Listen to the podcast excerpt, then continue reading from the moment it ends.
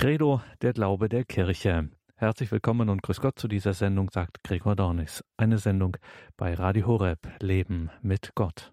Wer immer sich um ein Leben mit Gott bemüht, um eine gelingende Beziehung zum dreifaltigen Gott, der kommt früher oder später um eine Frage nicht herum. Warum gibt es das Leid? Wie kann es sein, dass dieser Gott der Liebe, der Schöpfer und Erlöser der Welt, dass es diesen Gott gibt und gleichzeitig so viel Leid im Leben in dieser Welt durch alle Zeiten hindurch. Es ist eh schon nicht einfach, Zeugnis zu geben vom christlichen Glauben, aber mit dieser Frage konfrontiert zu werden, das hat es schon wirklich in sich. Es ist vielleicht die schwierigste Anfrage an unseren christlichen Glauben.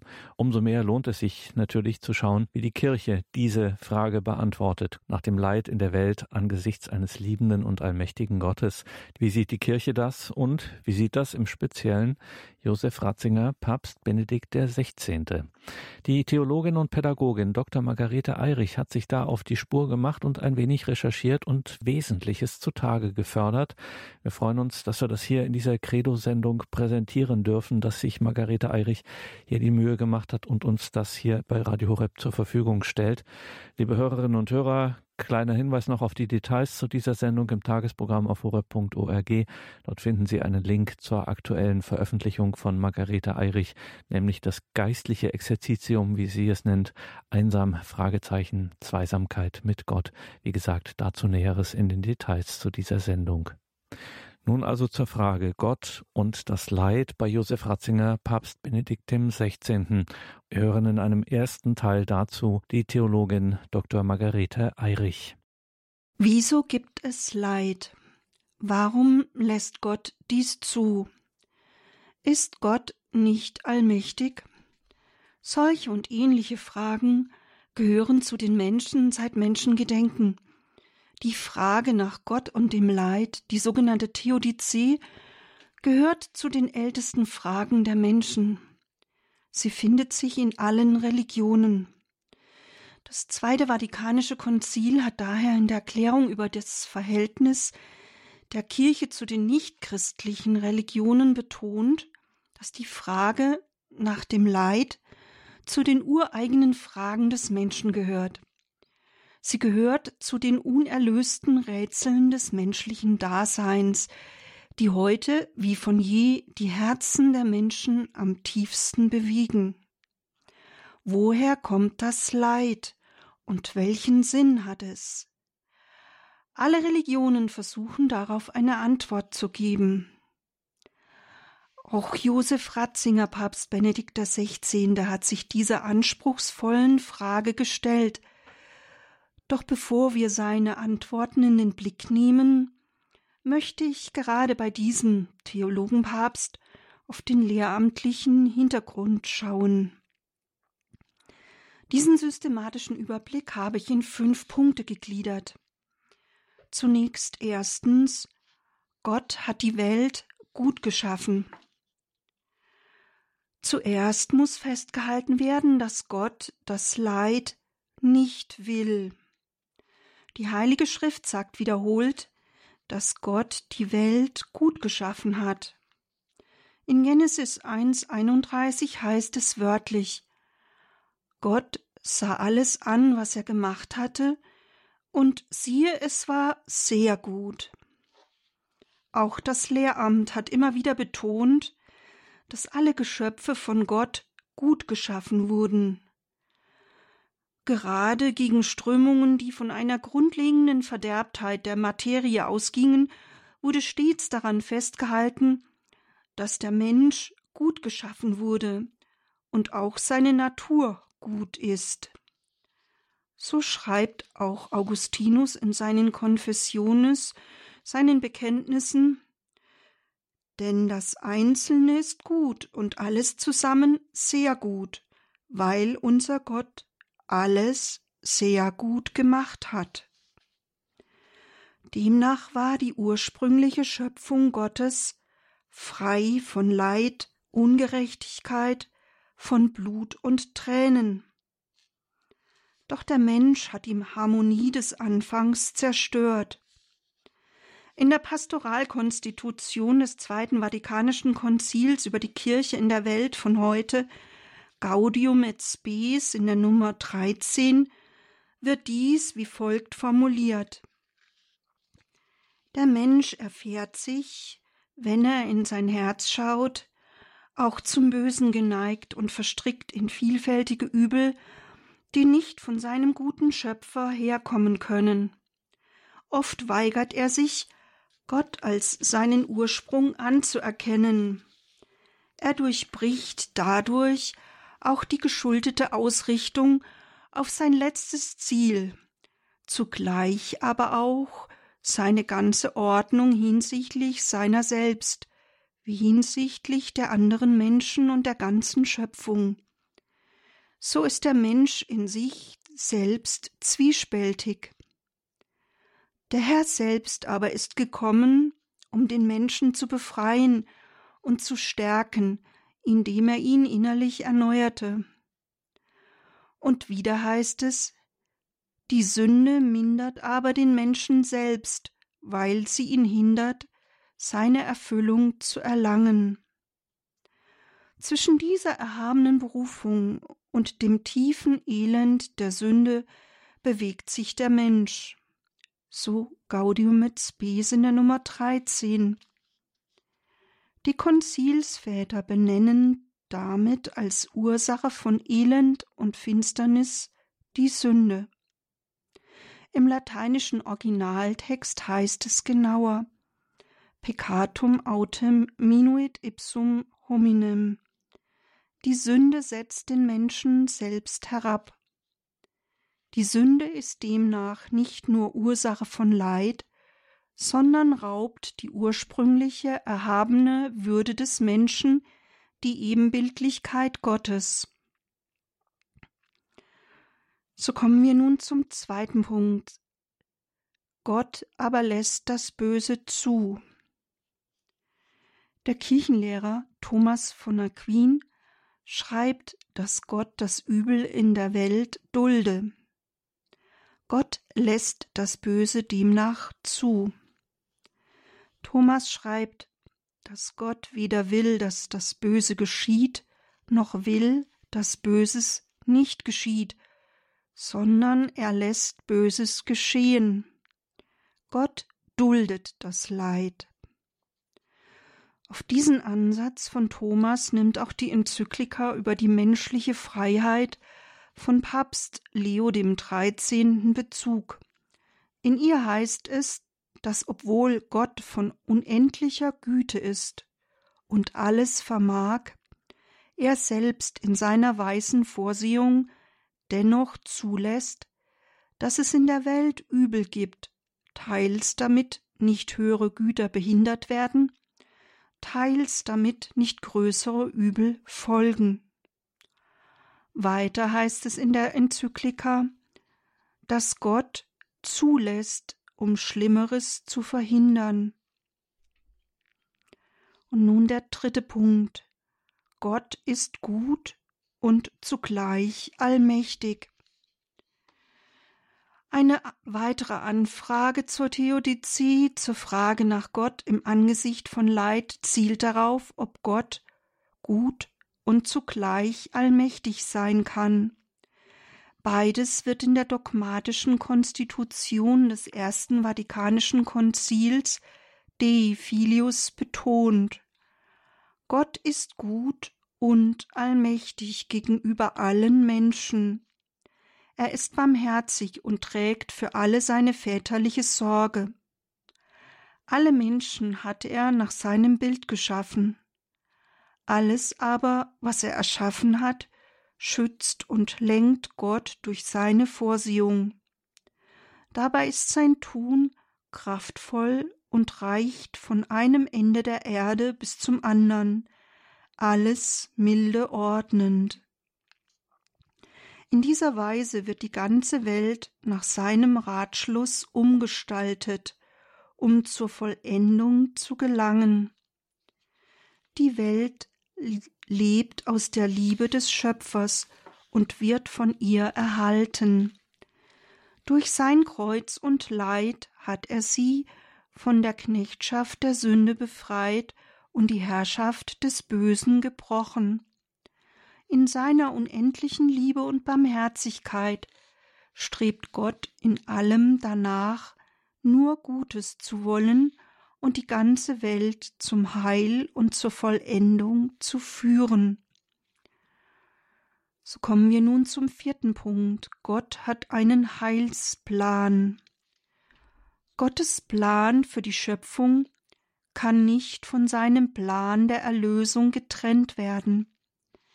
Sein Ziel ist die Vollendung der Geschichte. Indem Gott die menschliche Natur annahm, gibt es niemanden, der nicht wegen dieser gemeinsamen menschlichen Natur zum Heil berufen wäre.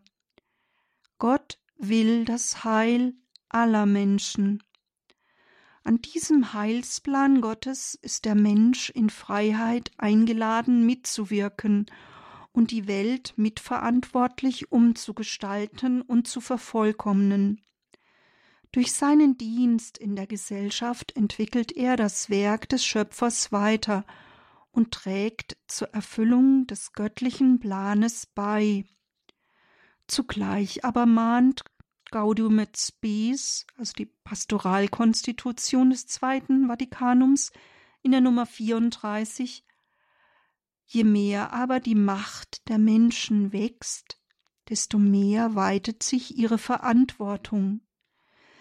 Hier wird zu Recht betont, dass die Freiheit und Ebenbildlichkeit, die Gott dem Menschen geschenkt hat, nicht nur eine große Macht einschließt, sondern vor allem eine enorme Verantwortung. Und daher nun der fünfte Punkt, die Freiheit des Menschen. In der Freiheit des Menschen nahm das Böse seinen Anfang. Doch nur wenn der Mensch frei ist, kann er sich frei zum Guten hinwenden. Freiheit aber bedeutet nicht das Anrecht, alles tun zu dürfen. So betont Gaudium et Spes in der Nummer 17 die hohe Bedeutung der menschlichen Freiheit und ermahnt zugleich, dass die Freiheit nicht die Berechtigung sei, alles, auch das Böse tun zu dürfen. Sie unterstreicht weiter, dass wahre Freiheit ein erhabenes Kennzeichen der Gottes Ebenbildlichkeit sei. Gott wollte, dass der Mensch sich in bewusster und freier Wahl für ihn entscheide.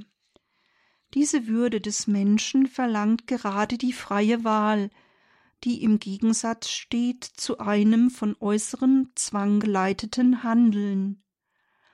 Weil der Mensch als Ebenbild Gottes geschaffen wurde, erfordert diese große Würde, dass er in freier und bewusster Wahl handeln kann. Nur wenn der Mensch frei ist, kann er sich frei zum Guten hinwenden. Gott hätte den Menschen auch mit einem Art Instinkt erschaffen können, dass er stets das Vollkommene tut und gar nicht zum Bösen fähig ist, sondern nur immer nur das Gute tut. Dies wäre gewissermaßen ein vollkommenes Wesen. Aber das wäre kein Wesen, das Gott ähnlich ist. Das wäre nicht das Ebenbild Gottes. Es wäre nicht der Mensch mit dieser unbegreiflichen Würde. Er hätte nicht an der Gottesebenbildlichkeit teil. Denn was den Menschen Gott am ähnlichsten macht, ist der freie Wille, die freie Entscheidung für das Gute der Mensch soll sich frei für das Gute entscheiden. Wenn er sich dann für das Böse entscheidet, ist das gegen den Plan Gottes. Ja, das war soweit ein kurzer lehramtlicher Überblick. Wie nun beantwortet Josef Ratzinger Papst Benedikt XVI. die aus der Erfahrung von Leid entspringende Frage nach dem Warum? Zunächst ist überraschend, dass für ihn, den ehemaligen Professor für Fundamentaltheologie, für den die Vereinbarkeit von Glaube und Vernunft so zentral wurde, die Frage nach Gott angesichts des Leids kein besonderer Schwerpunkt bildet. Er stellt sich dieser Frage, wenn sie an ihn herangetragen wird, aber er befasste sich nicht systematisch mit ihr in einer eigenen Schrift, wie dies Karl Wojtyła Johannes Paul II. gemacht hat. Auch wenn er die Übel des Nationalsozialismus und des Krieges noch in seiner Jugend erlebte, steht die Frage nach Gott angesichts des Leides bei ihm deutlich weniger im Blick als bei seinem Vorgänger im Dienst des Papstes. Doch schauen wir der Reihe nach auf seine Ausführungen. Ich möchte sie anhand der genannten fünf Kerngedanken zur Theodizee ausführen. Es waren dies, ich wiederhole noch einmal, Gott hat die Welt gut geschaffen, er will das Leid nicht aber er lässt zweitens das Böse zu. Und drittens, Gott ist gut und zugleich allmächtig. Und viertens, hat Gott einen Heilsplan, er will das Heil für alle Menschen. Und fünftens lässt er dem Menschen die Freiheit. Anhand dieser Punkte will ich nun die Aussagen von Josef Ratzinger, Papst Benedikt XVI. anführen. Zunächst also, Gott hat die Welt gut erschaffen und will das Leid nicht. Auch Papst Benedikt XVI. betont immer wieder, dass Gott die Welt gut geschaffen habe. Er hat sie gut erschaffen und zur Glückseligkeit im ewigen Leben bestimmt. 2009 am Welttag der Kranken fasst er dies sehr dicht zusammen. Gott hat den Menschen für die Glückseligkeit und für das Leben geschaffen, während Krankheit und Tod als Folge der Sünde in die Welt gekommen sind. Aber der Herr hat uns nicht uns selbst überlassen. Er, der Vater des Lebens, ist der Arzt des Menschen schlechthin. Er beugt sich ohne Unterlass liebevoll über die leidende Menschheit. Dies zeigt sich in seiner ganzen Verkündigung. Doch Jesus hat nicht nur gesprochen, er ist das fleischgewordene Wort. Er hat mit uns gelitten, er ist gestorben, durch sein Leiden und seinen Tod hat er unsere Schwachheit bis ins letzte angenommen und verwandelt. So stellt sich nun die zweite wichtige Frage, ob Gott das Böse zulässt. Dies hat Papst Benedikt XVI. in seiner Predigt zu seiner Amtseinführung mit einem, wie ich finde, treffend menschlichen Blick beantwortet. Er hat betont, dass Gott das Böse nicht ausrotte, nicht dreinschlage, sondern durch seine Liebe erlöst hat. Wörtlich sagt er Der wahre Hirte aller Menschen, der lebendige Gott, ist selbst zum Lamm geworden. Er hat sich auf die Seite der Lämmer, der Getretenen und Geschlachteten gestellt.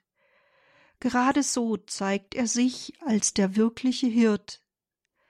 Ich bin der wahre Hirte, ich gebe mein Leben für die Schafe, sagt Jesus von sich. Nicht die Gewalt erlöst, sondern die Liebe. Sie ist das Zeichen Gottes, der selbst die Liebe ist. Wie oft wünschen wir, dass Gott sich stärker zeigen würde, dass er dreinschlagen würde, das Böse ausrotten und eine bessere Welt schaffen würde. In genau dieser Weise argumentieren alle Ideologien der Gewalt und rechtfertigen sich solchermaßen. Es müsse zerstört werden, was dem Fortschritt und der Befreiung der Menschheit entgegenstehe, so die Analyse des Papstes. Wir leiden unter der Geduld Gottes, und doch brauchen wir sie alle. Der Gott, der Lamm wurde, sagt uns, die Welt wird durch den Gekreuzigten und nicht durch die Kreuziger erlöst. Die Welt wird durch die Geduld Gottes erlöst und durch die Ungeduld der Menschen verwüstet. So kommen wir zur dritten Frage, die im Zusammenhang mit der Frage nach Gott und dem Leid immer wieder aufgeworfen wird. Ist Gott gut und allmächtig bei all dem Leid? Sucht man in den Schriften Josef Ratzingers, stellt man fest, dass er sich in seiner Einführung ins Christentum zwar an den Glaubenssätzen des Credo ausführlich entlang gearbeitet hat, aber den Glaubenssatz Ich glaube an den Allmächtigen nur kurz behandelte. Dabei überrascht sein Ansatz wirklich. Für ihn besteht Gottes Allmacht in seiner Entäußerung in der Krippe und am Kreuz.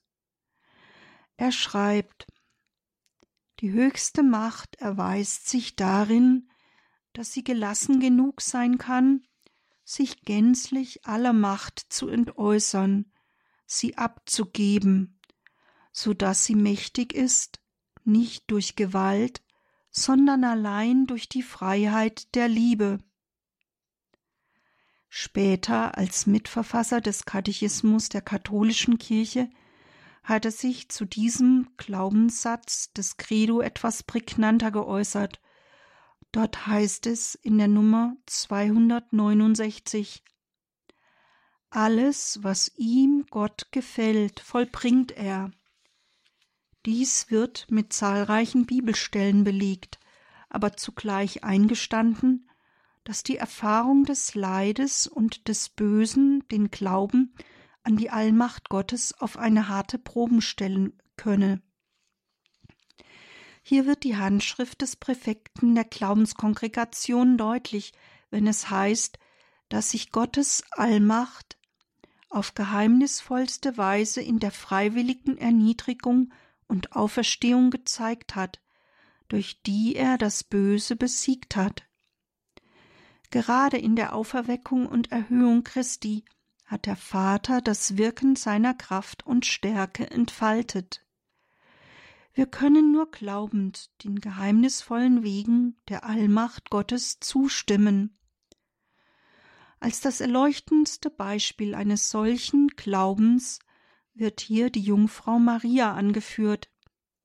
Sie glaubte, dass für Gott nichts unmöglich ist und konnte den Herrn lobpreisen. Der Mächtige hat Großes an mir getan. In den angefügten Kurztexten des Katechismus wird dies dann treffend mit dem Bekenntnis des großen alttestamentlichen Dulders Iob zusammengefasst. Ich habe erkannt, dass du alles vermagst. Kein Vorhaben ist dir verwehrt. Hiob 42, 2 nun komme ich zum vierten wesentlichen Punkt angesichts der Frage nach Gott und dem Leid. Gott hat einen Heilsplan. Ganz nachdrücklich betont dazu der Präfekt der Glaubenskongregation, dass Gott das Heil wirklich aller Menschen will. Hier nimmt er Bezug auf die, wie er sagt, schönsten und ermutigsten Worte der ganzen Heiligen Schrift in 1 Timotheus 2, 4. Dort heißt es in aller Klarheit, Gott will, dass alle Menschen gerettet werden und zur Erkenntnis der Wahrheit gelangen. 1 Timotheus 2, 4. Als Schöpfer liebt er seine Geschöpfe und hat sie zum Lieben geschaffen und nicht für den Tod. Er hat die Welt zum Sein geschaffen und nicht zum Untergang. Wie aber setzt Gott diesen seinen Willen des Heils um? Wörtlich antwortet dazu Kardinal Ratzinger.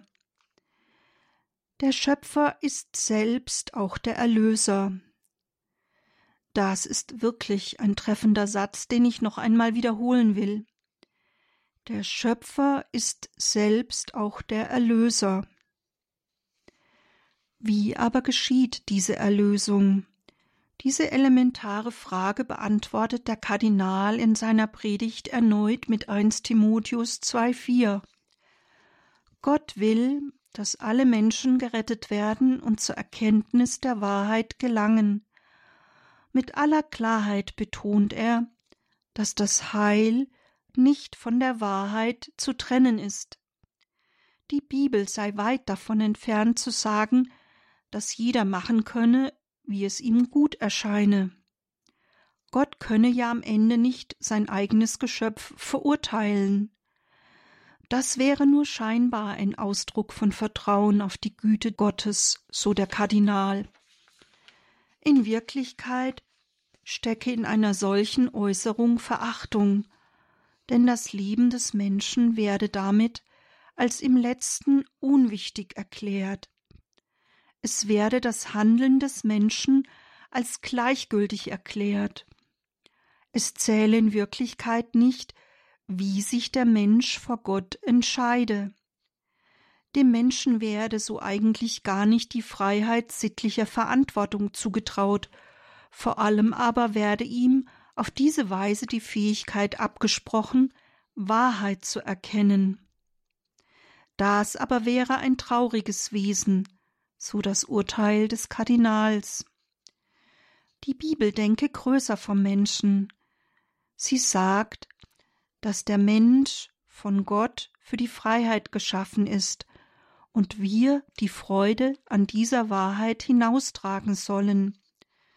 Denn in Jesus Christus hat sich uns der wahre Gott gezeigt, und er hat uns die Wahrheit geschenkt. Gott will das Heil aller, und er will, dass wir Diener des Heils seien, indem wir das Licht der Wahrheit in dieser Welt aufstellen. In dieser so treffenden Zeitanalyse hat Kardinal Ratzinger bereits die Würde der Freiheit des Menschen angesprochen, doch möchte ich diesen fünften Kernpunkt noch etwas vertiefen. Eben fünftens, Gott lässt die Freiheit zu. Diese Frage nach der menschlichen Freiheit findet sich bei ihm immer wieder.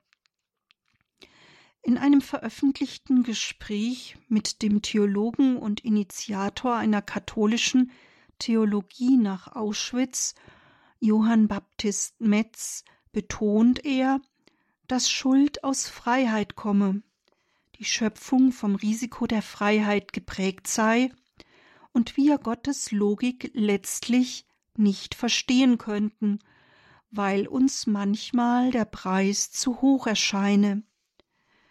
Gott aber gehe das Risiko unserer Freiheit aus Liebe zu uns ein. In dieser Freiheit könnten wir uns auch gegen Gott und für die Sünde entscheiden. Die Tiefe dieser Liebe Gottes die uns Freiheit gewährt, auch die Freiheit zur Sünde, auch die Freiheit, uns gegen ihn zu entscheiden, könne wohl wirklich schwer erfasst werden, doch Liebe lasse stets dem andern die Freiheit. Gott nehme in Kauf, dass wir uns gegen ihn und für die Sünde entscheiden würden. Er nehme dies in Kauf, aber gehe ans Kreuz, um uns wieder ganz mit sich zu versöhnen. Ganz ehrlich gesteht Kardinal Ratzinger aber dann, dass das Kreuz als Akt von Gottes unermeßlicher Liebe, als Preis für unsere Schuld letztendlich jedes Verstehen übersteige. Nach diesen fünf Kernpunkten zur Theodizee, zur Frage nach Gott und dem Leid, möchte ich dieses schwierige Thema um weitere Aussagen von Josef Ratzinger Papst Benedikt ergänzen. Sie zeigen einerseits seine klare Analyse, aber zugleich auch, die Tiefe seines Denkens. Vielleicht wird damit dieses wirklich sehr schwierige Thema noch etwas klarer. Zunächst zur Frage nach der Ursache des Leids. In seinem Gespräch mit Johann Baptist Metz hatte dieser sich dagegen gewehrt, dass das Leid durch die Schuld der Menschen entstanden sei.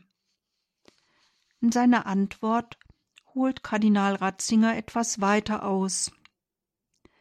Er entgegnet, dass tief in uns allen im Grunde etwas vom Deismus, also von einem Denken stecke, dass Gott zwar die Welt erschaffen habe, aber nun nicht mehr handelnd in das Geschehen eingreife.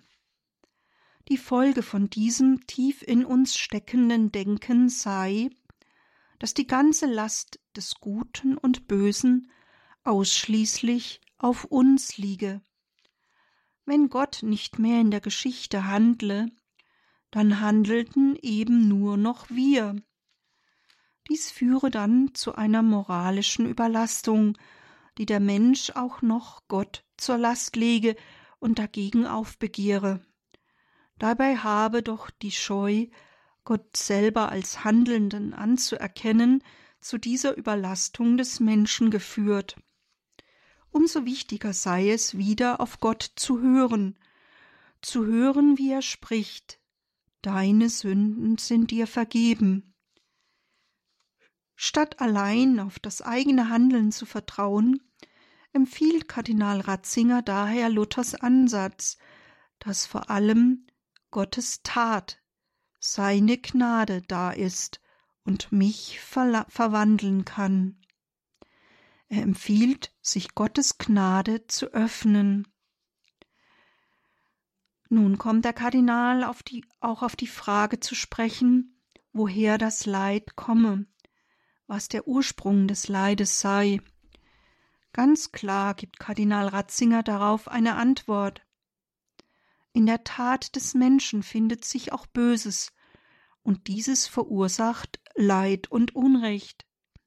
Hier wendet er sich gegen den Theologen Metz, der das durch Menschen verursachte Leid leugnet. Für den Kardinal aber gibt es sehr wohl Leid, das durch den Menschen verursacht ist. Dazu habe Augustinus ein gutes Gleichgewicht. Er stelle die Macht der Schuld zwar heraus, aber er lasse ihr nicht das letzte Wort. Denn Christus hat unser Leid nicht nur angesehen, sondern auch geteilt. Weiter gibt es eine für uns Menschen nicht nachrechenbare, aber doch wirkliche Macht Gottes, die Macht seines Erbarmens. Ich wiederhole noch einmal diesen sehr schöne Aussagen. Christus hat unser Leid nicht nur angesehen, sondern auch geteilt, und es gibt eine wirkliche, nicht nachrechenbare Macht Gottes, sein Erbarmen. Ist das nicht wunderbar? Die unermessliche Macht von Gottes Erbarmen. Mit Origenes betont Kardinal Ratzinger, dass wir einen Gott haben, der nicht leiden, aber mitleiden könne. Es ist wichtig, den mitleidenden Gott zu erkennen. Wenn man ohne den Blick auf den mitleidenden Gott nur auf die unzähligen Leiden schaue, könne nur Zorn und Verzweiflung zurückbleiben.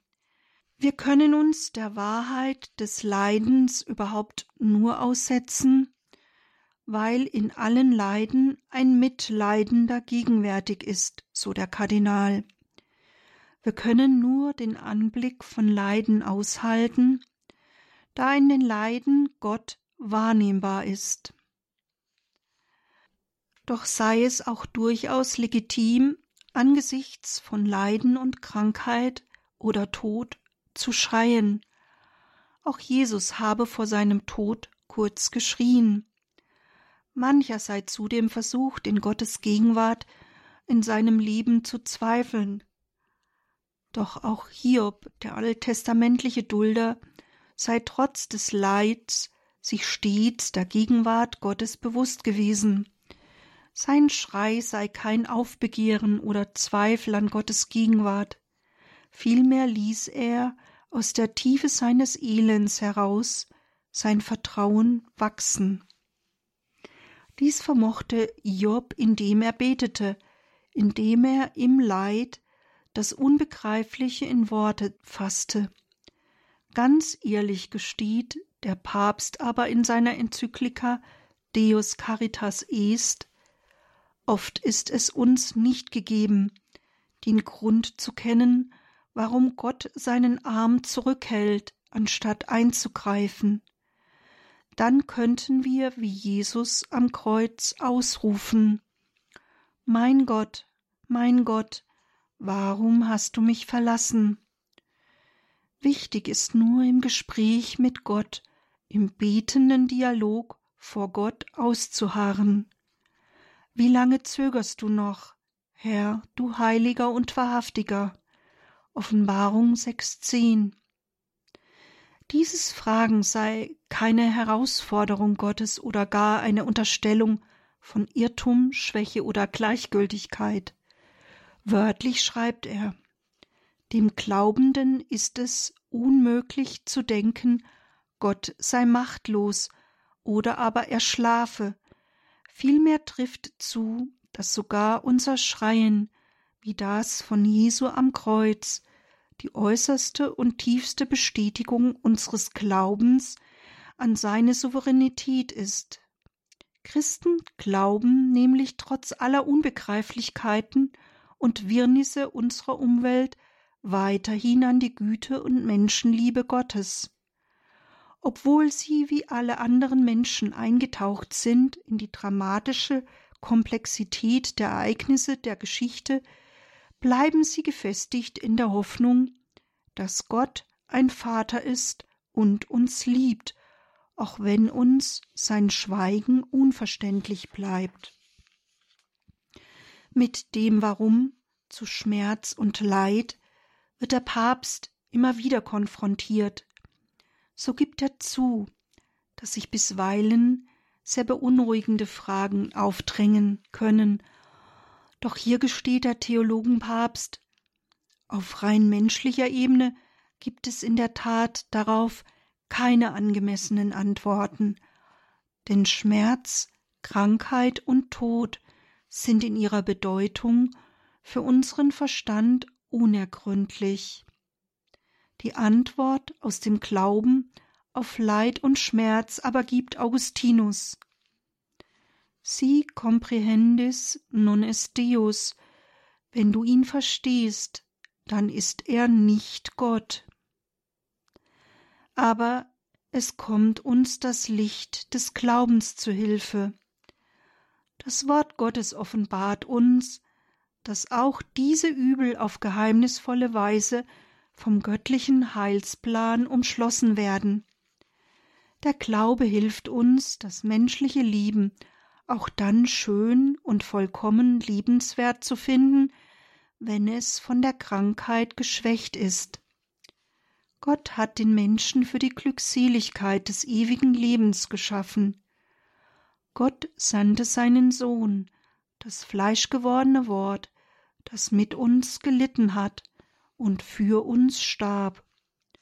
Durch sein Leiden und seinen Tod hat er uns bis ins letzte angenommen und verwandelt. Dadurch können wir Gott im tiefsten Leid begegnen. In der Prüfung, Krankheit und Leid kommt Gott auf geheimnisvolle Weise zu uns, und wenn wir uns seinem Willen überlassen, können wir die Kraft seiner Liebe erfahren. Noch in seiner Zeit als Professor in Regensburg hat er sich 1973 im Rahmen einer Reihe von Fastenpredigten recht ausführlich den Fragen Jobs des alttestamentlichen Dulders gewidmet. Neben der Schuld des Menschen finde sich auch das Leid der Unschuldigen. All dies würde als Anklage gegen Gott verwendet. Wie oft widerlege der Mensch, den Gott auf den die Schöpfung hinzeige. Auch der im Alten Testament geschilderte Hiob ist unschuldig. Er kann die an ihn herangetragene Meinung, wonach Leid die Strafe für Sünde sei, Wohlergehen der Lohn für das Gute und so die Welt ein System aus Lohn und Strafe, nicht teilen. Bis heute gebe es Millionen Menschen, die unschuldig Leid erfahren. Sie alle fragen, wo bist du, Gott? Warum schweigst du angesichts des Leids? Hierauf entgegnet Professor Ratzinger Nur Gott selbst kann antworten. Er hat es nicht in abschließender Form getan. Er hat es nicht so getan, dass man die Antwort auf den Tisch legen und nachrechnen könne. Aber er hat auch nicht ganz geschwiegen. Freilich, sein letztes Wort steht aus. In der Auferstehung Jesu ist es nur begonnen. Wie aber kann Gottes Wort wie seine Antwort im Anschluss an die Auferstehung aussehen? Sie könne bis heute von jedem Fragenden mit dem Herzen aufgenommen werden, so sei es auch bei Hiob. Gott selbst greife in das Streitgespräch ein, aber Gott stelle sich nicht auf die Seite jener, die ihn zum grausamen, genauen Vollstrecker einer peinlich durchgerechneten Tauschgerechtigkeit machen. Gott stelle sich nicht auf die Seite der Freunde Iobs. Nein, dieses Denken lehne Gott als Gotteslästerung ab. Nicht der schreiende und klagende Hiob habe ihn beleidigt, sondern die Genauigkeit derer, die einen schrecklichen Mechanismus der Vergeltung als das Angesicht Gottes ausgaben. Doch auch Hiob werde zunächst nichts erklärt, sondern ihm werde lediglich seine Kleinheit bewusst, die Armseligkeit seines Blickwinkels, von dem aus er auf die Welt schaue. So lerne er, still zu werden, zu schweigen, zu hoffen. Das Herz werde ihm weitergemacht, mehr nicht. Diese Demut des Verstummens sollte als erster Schritt der Weisheit auch uns angehen, so empfiehlt Professor Ratzinger. Weiter merkt er an, dass heute der geringste Teil der Anklage gegen Gott von Leidenden komme, sondern von satten Zuschauern, die noch nie gelitten hätten. Von Leidenden aber komme heute vielmehr ein Lobgesang Gottes aus den Feueröfen. Daher enthalte die Erzählung von den drei Jünglingen im Feuerofen eine tiefere Wahrheit als gelehrte Traktate. Schließlich kommt Professor Ratzinger wieder auf Hiob zu sprechen. Die Antwort Gottes an Hiob sei nur ein tastender Vorgriff gewesen, Gottes Antwort im Neuen Testament sei nicht Erklärung, sondern Tat. Die Antwort ist ein Mitleiden, nicht als bloßes Gefühl, sondern als Wirklichkeit. Gottes Mitleid hat Fleisch. Es heißt Geiselung, Dornenkrönung, Kreuzigung, Grab. Er ist in unser Leid eingetreten. Was das bedeutet, was es bedeuten kann, mögen wir vor den Bildern des Gekreuzigten und vor den Vesperbildern der Mutter mit dem toten Sohn lernen. Im Betrachten dieser Bilder hätten Menschen erfahren, dass sich ihr Leid verwandelt, sie hätten erfahren, dass im Innersten ihrer Leiden Gott selbst wohnt. Zugleich wehrt sich Professor Ratzinger aber auch dagegen, hier von Vertröstung zu sprechen. Denn es gebe viele Beispiele von Menschen mit einer besonderen Liebe zu Leidenden, wie Elisabeth von Thüringen und Franz von Assisi. Wörtlich fährt er fort, der Gekreuzigte hat das Leiden nicht weggenommen aus der Welt, aber er hat durch sein Kreuz die Menschen verändert, ihr Herz den leidenden Schwestern und Brüdern zugekehrt und damit beide gestärkt und gereinigt. Doch war das Kreuz nicht das letzte Wort Gottes. Jesus Christus ist auferstanden. Durch ihn, den Auferstandenen, aber spricht Gott weiter zu uns. Er sagt uns, dass dieses Leben auf Erden nicht alles ist. Es gibt ein ewiges Leben, es gibt eine Ewigkeit. Dies ist heute zwar recht unmodern, die Rede vom Jenseits gelte als Flucht vor dem Diesseits, als Vertröstung, doch Professor Ratzinger hält dem entgegen. Wie aber, wenn sie diese Rede wahr ist, kann man dann an ihr vorbeigehen? Kann man sie als Vertröstung abtun? Gibt nicht vielmehr gerade sie dem Leben seinen Ernst, seine Freiheit, seine Hoffnung? Abschließend geht er dann noch auf ein weiteres theologisches Missverständnis ein. Viele würden Gott vorwerfen, er sei grausam, indem er das Blut seines eigenen Sohnes verlange. Das aber sei genau das Denken der Freunde Hiobs, die eine peinlich genau durchgerechnete Tauschgerechtigkeit forderten. Doch der biblische Gott verlange keine Menschenopfer. Wo er in der Religionsgeschichte hinkam, hat das Menschenopfer aufgehört. Bevor Abraham die Hand an Isaak legen konnte, hat ihn Gott daran gehindert. Für den Gott Israels ist nicht der Tod des Menschen Gottesdienst, sondern sein Leben. Irenäus von Lyon habe dafür die wunderbare Formel geprägt Gloria di homo vivens, der lebendige Mensch, er ist die Verherrlichung Gottes.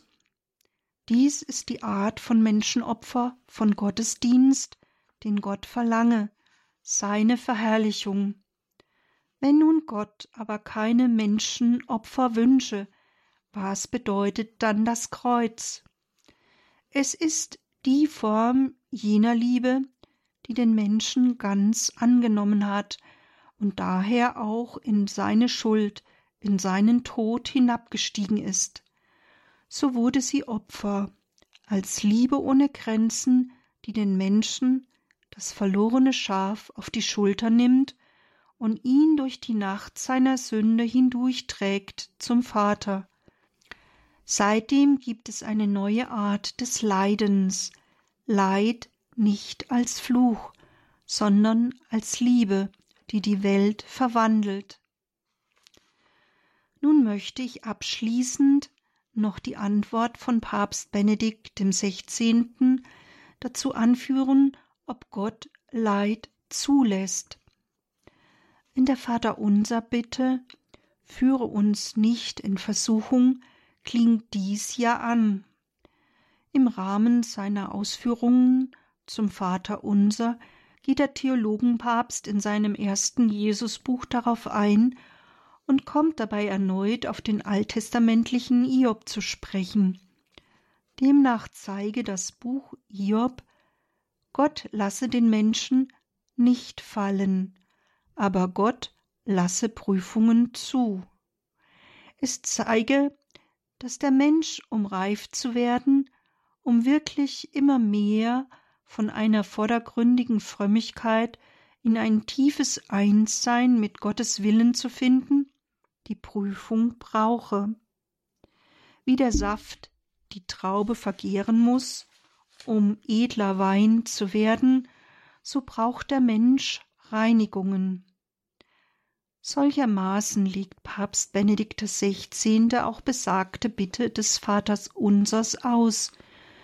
Mit ihr würde man zu Gott sagen, ich weiß, dass ich Prüfungen brauche, damit mein Wesen rein wird. Wenn du diese Prüfungen über mich verfügst, wenn du, wie bei Iob, dem Bösen ein Stück freien Raum gibst, dann denke bitte an das begrenzte Maß meiner Kraft. Trau mir nicht zu viel zu, zieh die Grenzen, in denen ich versucht werden darf, nicht zu weit und sei mit deiner schützenden Hand in der Nähe, wenn es zu viel für mich wird. Mit den Worten des heiligen Cyprian dürften wir darauf vertrauen, dass der Feind nichts wider uns vermag, wenn es ihm nicht vorher gestattet werde.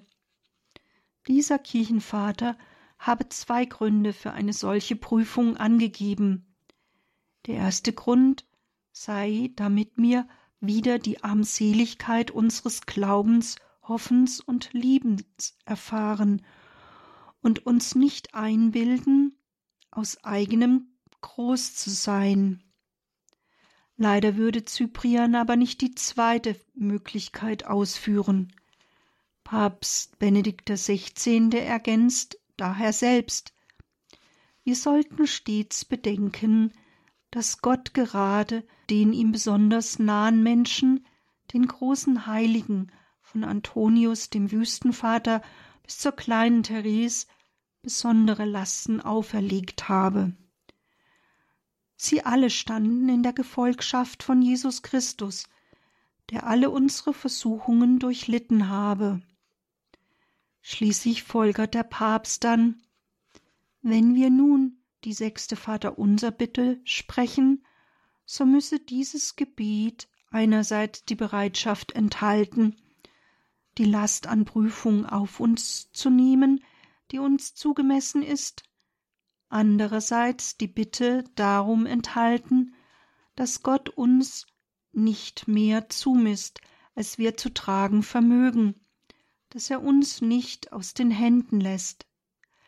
Diese Bitte könnten wir aber zugleich auch in der vertrauenden Gewissheit des heiligen Paulus sprechen. Gott ist treu, er wird nicht zulassen, dass ihr über eure Kraft hinaus versucht werdet. Er wird euch mit der Versuchung auch einen Ausweg schaffen, so dass er sie bestehen könnt. 1 Korinther 10, 13 so möchte ich in Anknüpfung an diese Überlegungen von Papst Benedikt XVI.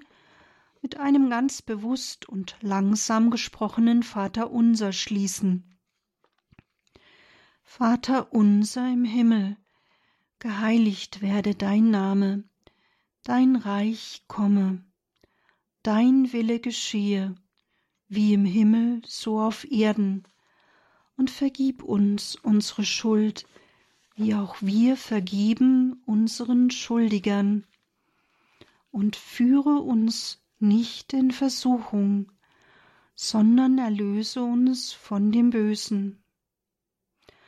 Denn dein ist das Reich und die Kraft und die Herrlichkeit in Ewigkeit. Amen.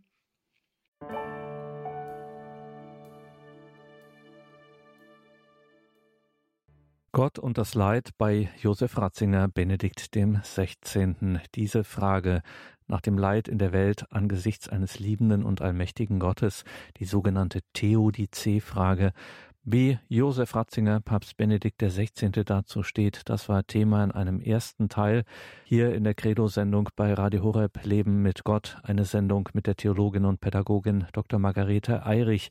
Es wird dazu auch einen zweiten Teil geben. Seien Sie auch da wieder mit dabei. Heute in einer Woche, kommender Freitag, der 28. Oktober, wieder hier an dieser Stelle bei Radio Horeb um 20.30 Uhr. Schauen Sie auch, liebe Hörerinnen und Hörer, in die Details zu dieser Sendung im Tagesprogramm auf horeb.org. Es gibt derzeit ein Buch auf dem christlichen Büchermarkt von Margarete Eirich. Es heißt Einsam, Fragezeichen, Zweisamkeit mit Gott, ein geistliches Exerzitium. Erschienen ist das im FE Medien Verlag. Unser Hörerservice weiß darüber natürlich auch Bescheid, wenn Sie sich bei dem melden und danach fragen.